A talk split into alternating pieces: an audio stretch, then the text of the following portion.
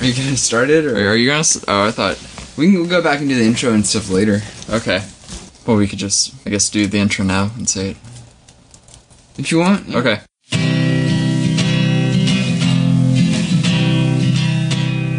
Hello, everybody. I'm Nate Rowe, I'm Caleb Bro. and we are the Bipolar Agnostics.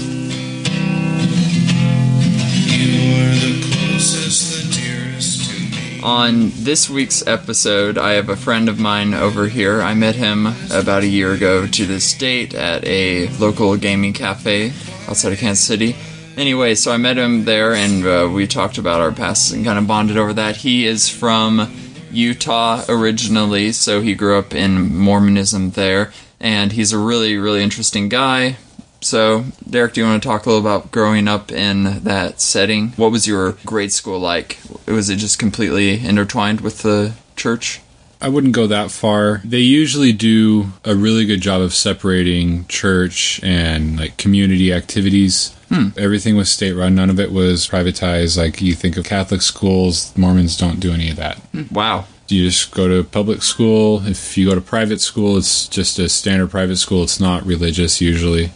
There was nothing like really significant about it. It was just your basic elementary school, K through 5 Mm-hmm. Yeah, that was that was it. Religion was more of an extracurricular activity. Yep. I know here I, I've had a lot of friends that I went to school with. Literally, the very first guy to invite me over was Mormon. It was really nice. Like the day we met in middle school, eighth grade, his name was uh, Ben. But yeah, he got my number because he was going to be gone for something and needed like vocab words. And then he invited me over. I was actually really scared at first. And the first day, I was like, uh, no, sorry, I'm busy. I can't uh, do that. and I just understand why someone like second day of meeting me, literally second day of meeting me, would want to invite me over. But I guess that was part of like the Mormon thing. I remember going over to his house, and I was still Christian at the time, and everyone was praying. And I was like, wait, these people are praying to Jesus. Like, I didn't think these people were Christian. Like, uh, what's what's going on here? I had my eyes open during breakfast prayer, and I was one of the really biggest confused. misconceptions is that Mormons aren't Christians. Yeah. But they definitely are. Yeah, they follow Yeah. Christ. Like that's the founding of it. It's Christ. Literally, the new book is Christ coming to the Americas. Yep. So, yeah. so yeah, he he invited me over. He was really nice. Uh, but he was also involved in things like Boy Scouts. Was that a big part? That was a really big part of my childhood. I managed to go all the way through, finish my Eagle Scout Nice. uh, just before I graduated high school. Congratulations. thank It- you. it is good in that way. It gets you active. Yes. For sure. Yeah. Yes, a lot of my fondest childhood memories are from scouts going on camping trips or backpacking trips or scout camp, just uh, spending a lot of time with the other guys my age and being able to bond and learn a lot of things. Yeah. Yeah. Hmm. And it had a weird twist to it with Mormonism. Did they change anything Um, about it? with our area, like in particular, when we could invite people who weren't LDS into the troop to come to troop activities, we did. But for the most part, um, all of the youth in our area were LDS, so we would integrate like troop meetings into church meetings because all the guys in our troop were Huh. in the same congregation, in the same ward. That's the main big difference was that integration, but that's only because there weren't any other kids in our troop that weren't LDS. Okay. That's cool.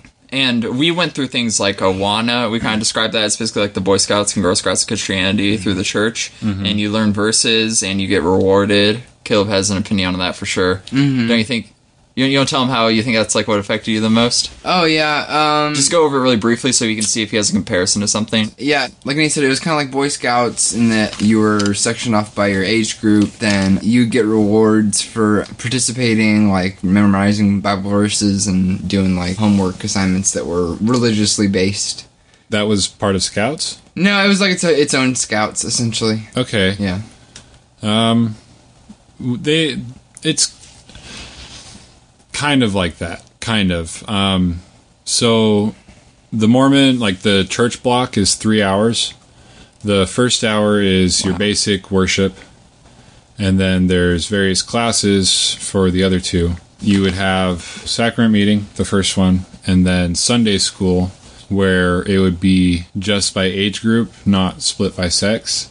And then the third hour was usually what we called young men's and young women's for the youth. Hmm. And so it's for the guys, it's age 12 and 13 14 to 16 and then 16 to 18 and those are the three different groups for the men. It's deacons teachers and priests. Uh-huh. Hmm. And then for the young woman it's kind of the same deal. You have beehives Mia Maids and uh, i don't remember the third one. It's been too long but you would have your separate classes and a lot of times the young men would talk about scouts and that would be part of like our announcements type Okay, deal sure. before we got into a lesson mm-hmm. just to kind of catch everybody up on what was going on with the troop the activities that week and that was how it was kind of integrated but there wasn't really like a reward system per mm-hmm. se it was just an opportunity to learn more Gotcha. Cool. Okay, interesting. And so, how did verse memorization and everything come to that? Don't you have like seminar in the morning, kind of, because you have a whole extra book to cover? Um, well, as far as like verse memorization goes, there was seminary. oh, that's In- right, seminar.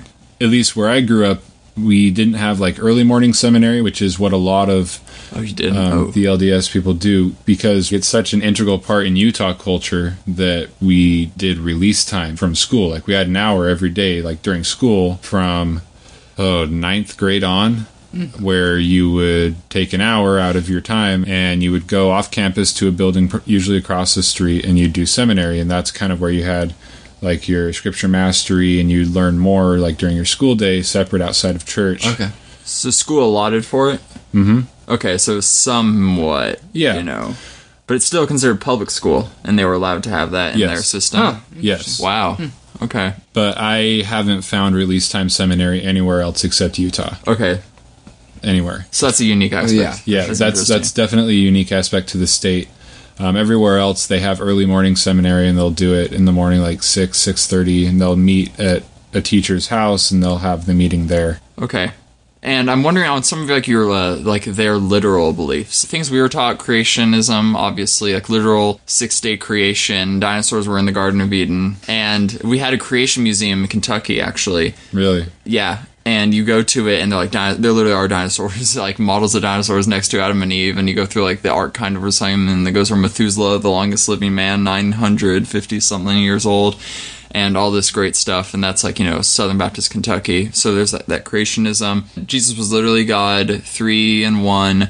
You know, literally rose from the dead. see the three in one. That's different. Really, Um, Mormons Elaborate. believe that it's three separate beings, but they act as one. So when it references what Catholics call the Trinity Mm-hmm. in the Bible, and even in the Book of Mormon, when it references two people being one, it's one of them acting in the name of the other instead of them being like a physical, actual, just single person. Mm-hmm. Um, so, like God and Jesus have their own separate bodies, but the majority Hmm. of the church members that I've talked to believe that the Holy Spirit doesn't physically have a form. It's Mm-hmm. kind of just presence around us that Uh-huh. helps every day in our lives. uh, if you want to explain to him your picture of the Holy Spirit? Yeah, it'd probably be pretty similar. In my own worldview, I don't see God as having a body, but yeah, I guess it would, my description of God would be probably close to that description of the Holy Spirit in and of itself. Yeah. Yeah.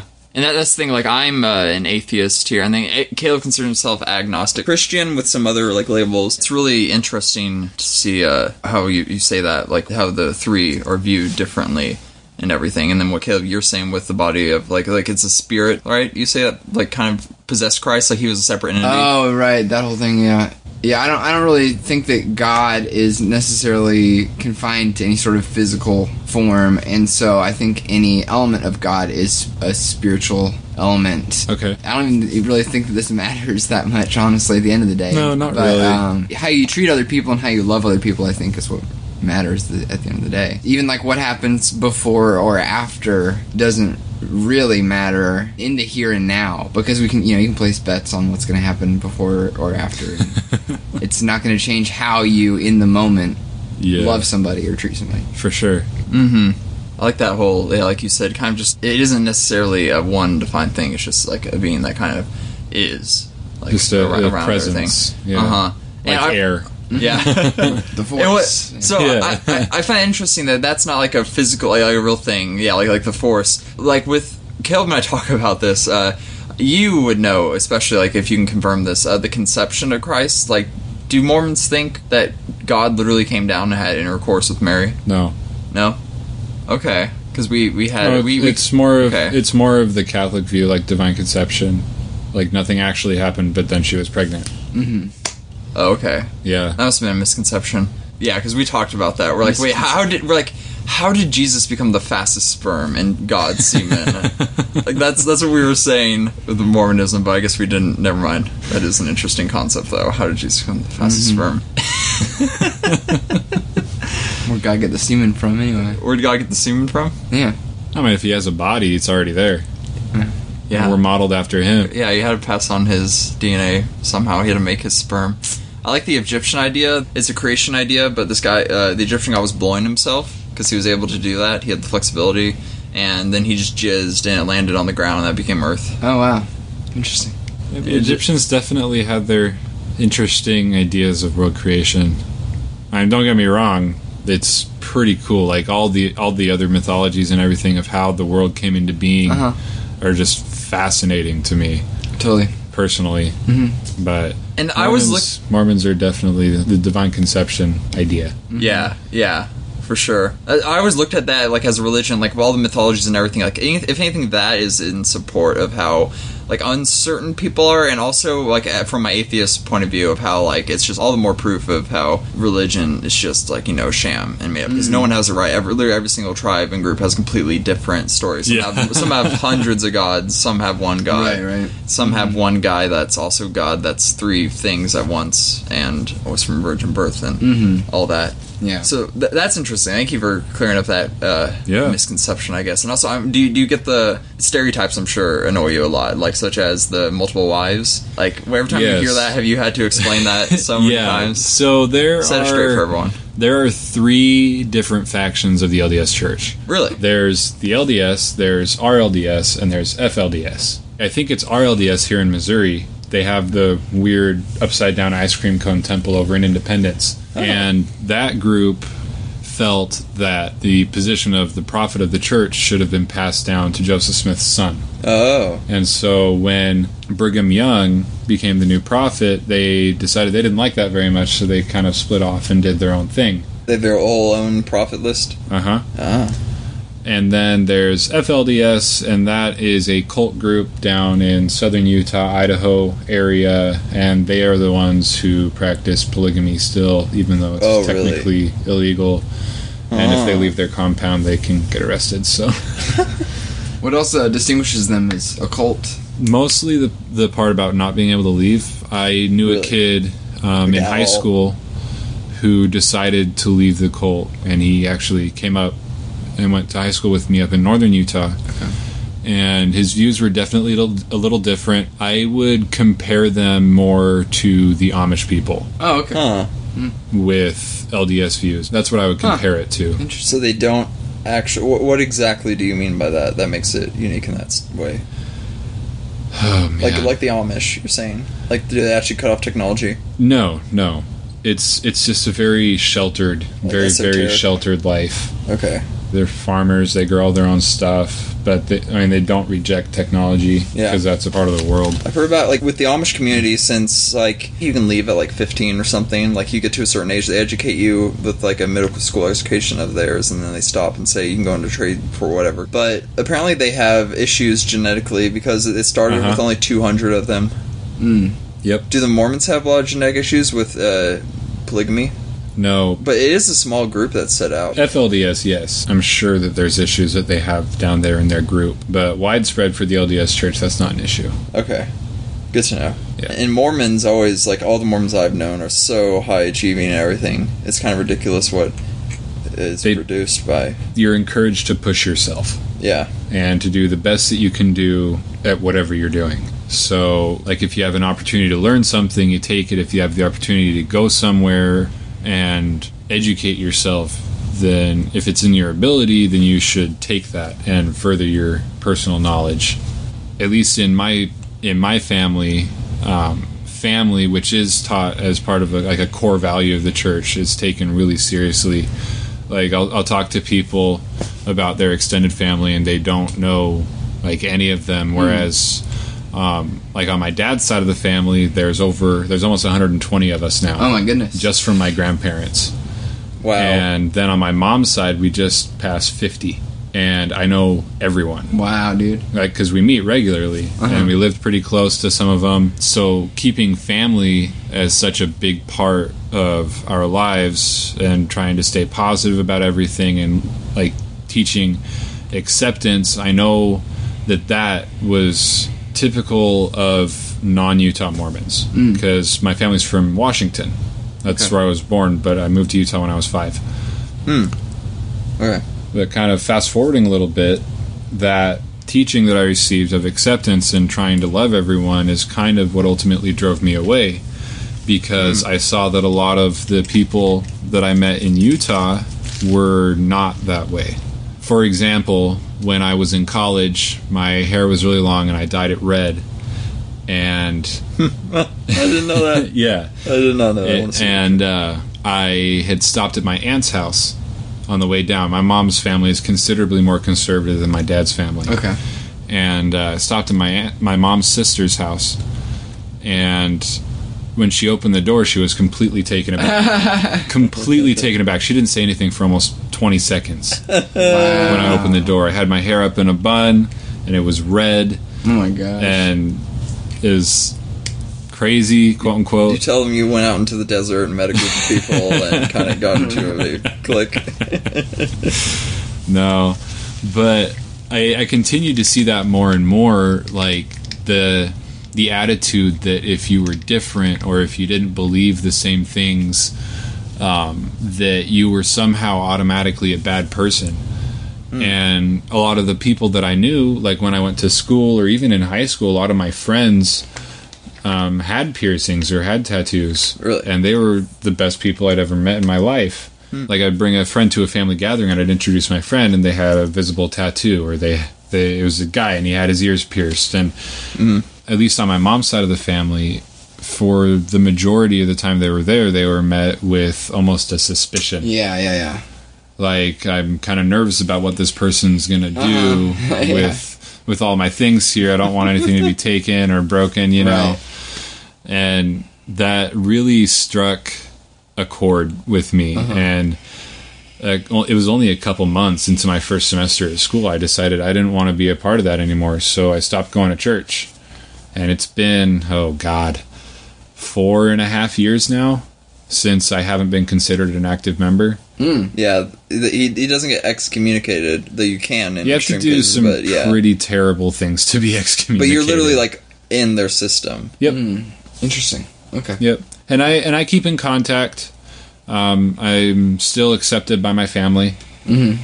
Um, and I I do go to meetings with them when I'm with them. Yeah. on a weekend, Uh-huh. just because I respect my parents and they Sure, their yeah. thing is to go to church on. Sunday, and so Yeah. I respect that and I go with them, even Then, though yeah.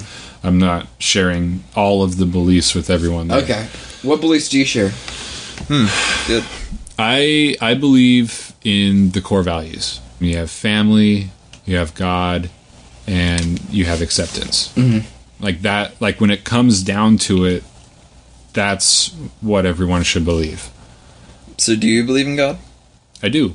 Hmm. I'm actually trying to get back into the swing of religion Okay. personally, And what? what but that's do you? that's a new development. So, mm. so, but how do you really interpret their literal like Jesus Christ the Son of God, rose from the dead, magic, and everything? I think that they have so much faith that it happened and so much faith that when they die there's going to be something afterwards. I mean, in today's world you almost have to like that's what keeps the majority of the people I know sane Yeah. is that faith that when they die here it's not over and that they have that that historical base to go off of that is in their scripture to show them what could happen after they leave this life. Yeah. But do you, do you buy onto that with Jesus Christ specifically that he was the son of God and rose from the dead? And that like his purpose was to die for us, which I always found confusing. I don't know if I necessarily believe it, but I prescribe to that belief. Hmm. I like that. Yeah, how how would you define that further? That confuses me. So I'm not I'm not saying that I necessarily agree with it, I think he's kind of almost saying what I say. Really? but but the idea that God sent someone here and that that person was able to take all of our pain and to quote the Bible bleed from every pore and so that we when we die could be with him again. I mean just the idea behind that Behind is what I prescribe to. Mm-hmm. Mm-hmm. Whether or not that what happens in the Bible is actually true, that's a whole other story. But I think that the idea of that is what should make religious people try to be better. Totally. Yeah. Yeah. Yeah, man.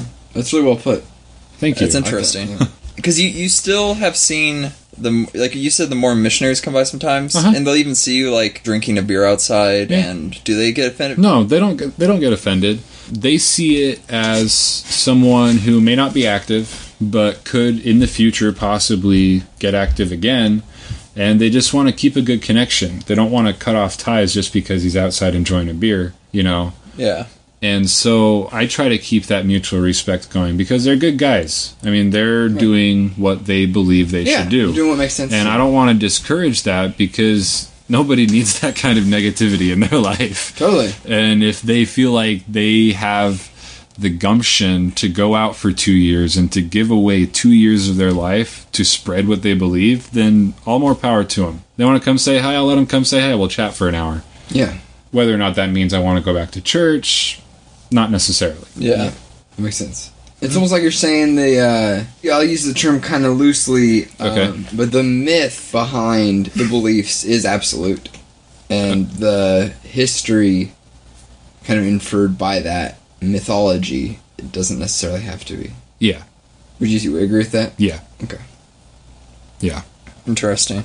And you were saying earlier that you just told your parents that you uh, use nicotine. Yes. I stopped going to church about four years ago, and it was pretty obvious to my parents when I stopped, but I straight up like told them like two and a half years ago. Like I don't want to go to church anymore. Yeah. I don't really like being dragged along to every came out. church activity. Um, and I started smoking uh, cigarettes a little over a year ago now. And I hadn't been telling my parents because I was kind of scared of the reaction because they didn't take it well when I told them I didn't want to go to church Sure. at all. Yeah. Of course. In the last little bit, um, my my parents are open minded. Very, they've been really open minded about how I'm trying to live my life That's good. and I was shocked by how they took me telling them that yes, I smoke cigarettes. I'm trying to quit because well, it's terrible for your body. But like with you with vaping, are you okay with? Are you trying to? Ideally? I wouldn't do anything. Yeah, of course. But if not smoking cigarettes means I have to use a vape for the next five years, I'm totally down with that. I value my lungs. I Yeah. value my singing voice. and if that goes away, I don't know what I'm going to do with myself. Yeah, and then also with uh, so like when you first, I'm sure you had this uh, confliction. Like you had to have uh, faced this for the first time in your life, like first time you drank or first time you uh, smoked. Was there something breaking? Was there a chain that you had to break in your mind to get over that? No, um, not for those. I'm still struggling with myself over my belief in the church. Like that's probably going to be a thing for the rest of my life if I mm-hmm. never choose to go back. As far as like smoking and drinking goes, like I'm down to try anything once. Yeah, And if I don't like it, then I don't like it. I don't need to do it again. I discovered that very quickly with marijuana. Yeah. like I tried it, my body was like, "Nope, this is no good. We're just gonna throw up now." and so, like with drinking, like the way the way I see it, like all things in moderation. yeah, I mean, obviously, it's a terrible thing if you binge drink and become an alcoholic. But a couple of drinks with friends now and then, or maybe a glass of scotch after a hard day of work, like, I don't see that as a problem. yeah. I was wondering if the first time you did it, you had to have thought to yourself, like, you know, I've been told my whole life not to do this, right? I was Right. like, huh, I wonder what this will taste like. I've never had alcohol before. I mean, when I was still an active member, I definitely would have been wrestling with myself over that kind of thing. But after not being quote unquote religious for so long, I was very open minded about trying new things. And it didn't really worry me that, oh my God, my church says this is so bad for me, I can't do this. That never even crossed my mind.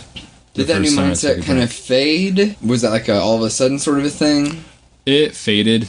Yeah. It it started to fade while I was in high school. Okay. Yeah, what was the actual incident that kind of, or what, what was? It, there was there was no specific incident. You seen how people were treated, outsiders? Yeah, it was it was very gradual over the last two years of high school. I was spending a lot of time online looking at things that were happening outside of the bubble because I didn't mm-hmm. really do that a Yeah. lot. Just kind of slowly drifting, I guess you could say. And then I got to school and it got worse and I was like I don't need to deal with this anymore. Like I'm out of the house, I'm a legal adult. I literally don't have to do this anymore. Yeah. And so it just kind of went from there. And it's been one of the best decisions of my life. Mhm. I'm not saying that Mormons are terrible, and if you're Mormon, you should leave the church. I'm just saying that for me, as a personal decision, it was one of the best decisions Yeah. I've ever made. And you do think there's danger there, though. Like we've talked about this for you and I a lot. Uh, like especially like with your siblings, say like like I remember when I first broke out of everything at like 13, and that was like coming out of an acid trip, really, when you think Yeah. about it. Like for them and Mormonism, especially for them, like you know, going on missions, like they're all the more sheltered. Are you? You're, you said you're afraid for your sister, like when the actual world hits her, like how things actually are. I'm scared. I'm a little scared for my youngest sister, but for my other siblings, I think they'll do pretty good. I'm the second of five, so my older sister is married and has a kid, and she's doing fine. And then the next one down, my sister, she's actually on a mission right now hmm. in Arizona, and she is having a ball.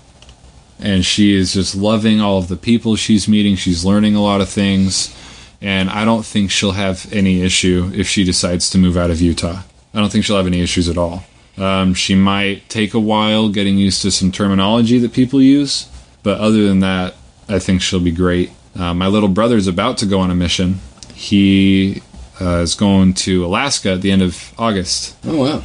And he's really excited to leave. Uh, he's excited to experience something so alien for two years. And he's just really happy that it's cold. He hates hot weather. yeah. But my youngest sister, I definitely worry about like a lot of anxiety, like separation anxiety and OCD, and it'll be interesting if she ever decides to leave Utah. And I don't know if that'll ever happen. So it's definitely interesting to see how it affects everyone differently. Um, because you look at the Mormons out here, and they're not sheltered because it's hmm. impossible for them to be sheltered with the church headquarters in Utah and with the church presence so strong in Utah, like up until 2012, over half of the population of Utah was Mormon. Oh wow. Like half of 2 million people of, over the entire state were Mormon. Oh my god. Like you would have entire towns and they were all Mormon. yeah. Having that is just crazy to me. And then coming out here and seeing like the occasional meeting house and like the ward size is so different the congregation size or the area where you pull a congregation from like Oh, our congregation was like six square blocks and that was it and we had 300 people in our congregation Oh my god. Wow. where you come out here and it's like Whole an world. entire county for a congregation Yeah. That's crazy. How many you said? 300 Wow. In a few blocks. Yeah It's a total culture shock. yeah it was crazy when That's i what I moved was out saying. here i was like what the hell is going on Yeah. Yeah. That's what I was saying. Like being worried for them, like the Yeah. culture shock, how things are going to be different. Yeah. I think in in Brigham City where I grew up, I think there's a total of like 14 meeting houses, just Mormon Okay. meeting houses. Okay. It almost becomes a game driving down the interstate where you see like cuz all the steeples you see are Mormon basically. Uh-huh. If there's one that's not, there's a cross on top of it and you know cuz Okay. there isn't a cross on the top of the Uh-huh. Mormon steeples. It's almost a game to like count how many steeples you can see from the freeway. That's funny. And there's a lot. yeah, I bet. I'm sure. There's a lot. I'm sure. Wow. Yeah, because there's my understanding of Mormons here, and then there's Utah, and I can't imagine. It's a different world. yeah, is it mostly because you know with like uh, ethnicities and cultures and races changing so much in America? Like, is it mainly actually isolated kind of white communities? For the most part, yes. Um, Salt Lake City is the biggest city in the state, and it's definitely diverse. I would say there are significantly more Hispanic people than African American. Hmm. Significantly. That would make sense. Kind of the area, I guess. How do they look at Mormonism? I mean, if they're Mormon, they're Mormon. Well, I they mean, believe it in the same way. oh, okay. Yeah. So are there that many Hispanic converts? Oh, yeah. Oh, yeah. okay. I heard that it was growing, kind of. Mhm. Like how how effective actually are the missions? I wouldn't be able to tell you. Didn't you say like your grandfather called you and was just talking about like how his mission was so yeah, great? well, my my grandpa's pretty senile. I think if I told him straight up that I wasn't religious anymore, he wouldn't even like acknowledge that I had said it and would Really? just keep on going. He's getting up. He's almost eighty. he's having a hard time. I just kind of smile and nod and let him talk about what he's talking about and let him get it off his chest. Because I mean, my family wants me to go on a mission but at least my immediate family respects that I don't want to. And they don't push me to go to activities or anything. Like if I say I need my space, then I'll go and, on a walk or something. The transition has been really nice. okay, that's crazy how it all works with the involvement. I got really lucky. I got really lucky. I know some people who decided they didn't want to be Mormon anymore, and their family basically disowned them. Wow. Hmm. So I, I got really fortunate with my situation, and I can recognize that. You see the duality, like it's all about like love and acceptance and everything. And then if you're different, your family, literally your family will disown you. Yep. And turn away from you. That's pretty bad. It is. Yep. like that that th- that's things that religion creates and i think that can be all the more example of how something can be counterproductive that's just ridiculous It's crazy. Some people just get crazy with religion. Mo- that's, yeah that's how most of them work mormonism is definitely a cult but really all religion when you look at it is a big cult just a big organization being led by someone who uh, the founders aren't alive anymore and mormonism actually like you know you have the tr- big church leaders that are still going on today modern prophets and everything Mm-hmm. So, I would definitely call that a cult. And for the history and founding and everything, like, did Joseph Smith actually say like he had a magic hat that he taught? No. Yeah, no. How did he think he was talking to God? And how did he convince everyone, guys? Like, we didn't get it right until now, like until eighteen hundred years and so much after. Because what he was saying made more sense than everyone else. It clicked. But everyone else felt so threatened by this this new this new guy who randomly found some golden plates in the hills in upstate New York. Like, Golden plates. What, what, are, what, is that? that that's that's what the Book of Mormon was translated out of. Golden plates. Yep. Like a like a it's like a book from old old times where they would like pound out sheets of metal and inscribe writing on them Oh, so they lasted longer. Where do they find that? Um, historically, the Hill Cumorah in upstate New York, Albany. So they found that, and they're like, "This is the." He was directed to it by an angel of God. oh, so he was writing it live, right? I don't know. Yeah. I mean, some of the stuff in the Book of Mormon, you can't make that shit up. It doesn't matter how high you are or how drunk you are, you cannot make that up. So, as far as the viability of all of church history, I cannot say that I believe all of it 100%. But as far as the validity of the Book of Mormon, I've never read fiction as good as that. and so if somebody did make it up, then they did a hell of a job. Yeah. Yep. We were always taught that the Bible actually is God. Like he like possessed the writers, and hmm. then they wrote it. And but then I always say, you know, it's just religion's all just made up by man. I mean, everyone sat, someone sat down and wrote it and formulated it, finally documented it over the oral, after the oral history passed down for generations and everything. And I don't know, I just see it as big manipulation, manipulation on the largest scale. Yeah. I mean, yeah, it's just led to some messed up things. And the history of the Mormons, like I do do know about like the massacre. There were some uh, people coming through the area, moving on to like you know through the Oregon Trail. Maybe not the Oregon Trail, but you know they're headed west for whatever reason. Settlers. Headed west through Independence, Missouri. What, the, the ones that were hide, the ones that were ambushed by the Mormons and killed by them. No, I'm I'm talking about 'Cause there the was a kill war. order in Missouri in the 1870s. Oh, okay. I was What- thinking about are like, you like there was a about? war. Like there was actually the U.S. government actually went to war with the Mormons. That's because they wouldn't move out of Utah. Yeah. Yeah. It was during that war, like that. Most of the casualties were when the Mormons ambushed, uh, and they tried to blame on Indians. I think. Yeah. I don't really know much about that, to be totally honest. Okay. I was just looking into it and had Yeah. discussion on Reddit about it. Uh, Anyway, yeah, it, it yeah. And then how do all your uh, afterlives work and everything? Like, isn't it like family families forever and yeah. like the tiers so, of heaven? Isn't there? Yeah, yeah, yeah. So the way the LDS Church looks at it is uh, Earth is a place that gives us an opportunity to give us to get a physical body like God. Okay. and we should use that and combined with our free agency to live the best life that we can and to try and live like Christ and to give to other people and help other people. And uh, like basically, if you're not a terrible person, you'll make it into some tier of heaven. And they teach that there are three tiers there's terrestrial, telestial, and celestial. Then outside of heaven, you have purgatory and outer darkness. Outer darkness. Outer darkness is hell. wow. Outer darkness. Yep. And then purgatory is the same. Yeah. Yeah. But as far as heaven goes, the biggest like accomplishment I guess you can get in heaven is the celestial kingdom.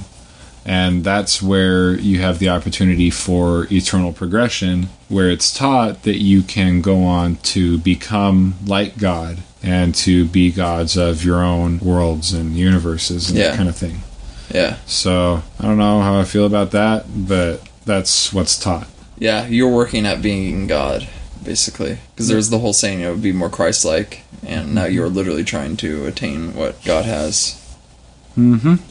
and powers like that and everything. That's just weird. And so, do you see that as kind of like a crooked motivator for a lot of people? Do you think people are actually doing it out of the kindness of their heart, or, or are they going on these missions because they have to earn things? I think the whole idea of heaven is kind of a crooked motivator. yeah, yeah, yeah. like that's what I would- you have to do good things on earth, or else you're going to hell and you're going to suffer for the Oh, rest yeah, of totally, eternity. yeah. Yeah. Like if that's not a crooked motivator, I don't know what is. for sure. I don't know. You said families are forever. That's that's a thing. In the LDS temples, you get sealed as a family, Oh, so that when you die, you can stay together as a family instead of being like split off and oh. being alone in heaven. You know. Um, so if you don't get sealed, that happens. I don't know. Huh. I Well, never bothered to ask that question That's interesting. because everybody got sealed. Even if a family is sealed, if a person in that family decides not to do certain things in their life or to do s- certain bad things in their life, they don't make it to the celestial kingdom. Okay. And they're kind of stuck on a, per se, lower tier for the rest of all time, which is, I mean, it's still better than earth. It's heaven. It's still Mhm. heaven, but you're not with your loved ones. Wow. So it's it's encouraged to get yourself in a to a point in your life where you can go to the temple and you can get sealed to your family. hmm. And is so? How is it determined which tier you get into? Is there a list of things you have to do? No, So everyone's just hoping. If you were to be at your deathbed and be like, "Damn, I think what, what grade did I get on this test?" yeah, I don't know. eight I years in the making. I never really gave it much thought because I figured I'd get thrown into the same tier as everybody else in my family. Yeah, and everyone was going to the best tier. That uh, everyone's I mean, I figured we did a pretty good job, so why not? But I don't now. I don't know. Like if if you look at it from that point of view, after the things that I've done from leaving the church, like I've smoked, I've drank, I've done drugs, I've had premarital sex. Like who knows what'll happen now? we'll see. Maybe I'll just die and nothing will happen. There is no afterlife, and maybe I'll be stuck in a heaven all alone for the rest of eternity. Eternal TV static. We'll see. Mm-hmm.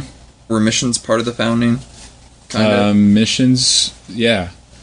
Um, some people say that it's a thing you have to do, and if you don't go on a mission, then you're a terrible person, or there's something wrong with you. And a lot of the times they go out and discover, hey, I have undiagnosed clinical depression, and I hmm. can't physically be out here anymore. I have to go home oh, early. wow. I have a couple of friends who came home early just because they couldn't do it mentally. They were physically fine, but mentally they couldn't handle the stress of being out there, and that's viewed as totally fine. Like with the stigmas on mental illness kind of slowly being torn down, Yeah. it's become a lot more encouraged to make sure that you can that you can actually go out for Right, two right, years and right. be away from everything that you know so that you don't like spend all the money getting your getting your luggage and your suits and all your say passports and visas and stuff in order before you go out and then you're back in 2 months Uh huh. because you're actually depressed or you actually have really bad anxiety Yeah. and you need to be medicated in the states for it Right. Yeah. and so that's it's becoming kind of a better process than it used to be Is mental illness seen as a demon? no Okay. it's seen as something that is a part of you like me for example i have been diagnosed as clinically depressed since i was in eighth grade Mhm. and that's okay for most people i mean if you're my grandmother then you just have to think happy thoughts Yeah, and you'll be right. fine but it's encouraged for you to do what you can. Like they encourage you to go see your doctor and get properly medicated if you feel like you need medication. And That's good then maybe once you're at that point, then you can do a mission in the states or you can do a service mission close to home. But it's definitely encouraged to now anyway to look after yourself before you decide to go and give 2 years of your life to something that you may not be able to do, Mm-hmm. Which is nice yeah. it's nice to see friends that you know are struggling say, hey, I'm struggling and I need to acknowledge this before I go and do this thing that I've been wanting to do since I was a kid. And it's been really good that they've been starting to kind of promote, hey, you need to take care of yourself Yeah. 1st totally. And maybe in that way you can start helping others. So Yeah. Sure. Yeah. What What about the modern church do you find unappealing that like would kind of put you, push you away from it? Um, I feel like at least in Utah, religion needs to be less of a part of making decisions for laws and policies. Hmm. Um, because a good part of the state legislators in Utah are part of the LDS Church, and they make their decisions kind of based on their views towards that. Like Utah is the driest state. There's a very limited selection of beer in grocery stores, and only some grocery stores and then the state liquor stores are only open like three days a week Mm. For short hours. Yeah, we had a dry county. I'm sure you can. Yeah. Yeah, and uh, then there's blatant anti NSFW content advertising, like blatant in your face, like this is bad. Um, advertising set up, and there's just a lot that happens with the church headquarters being there and being such a large influence that makes the state of Utah in the populated areas such an alien place from the rest of the country. Yeah. There's other things I don't agree with, like some political views that they support or certain politicians or policies that they try to push forward, and just a couple things where I'm like, eh, not so much. Mm-hmm. A lot of that comes down to personal opinion. Okay. Because a lot of what Caleb always talks about and what he's part of, kind of, I guess, is that church revolution. What? Oh. Not progressive movements, kind of. Yeah. Kind of. Sort of.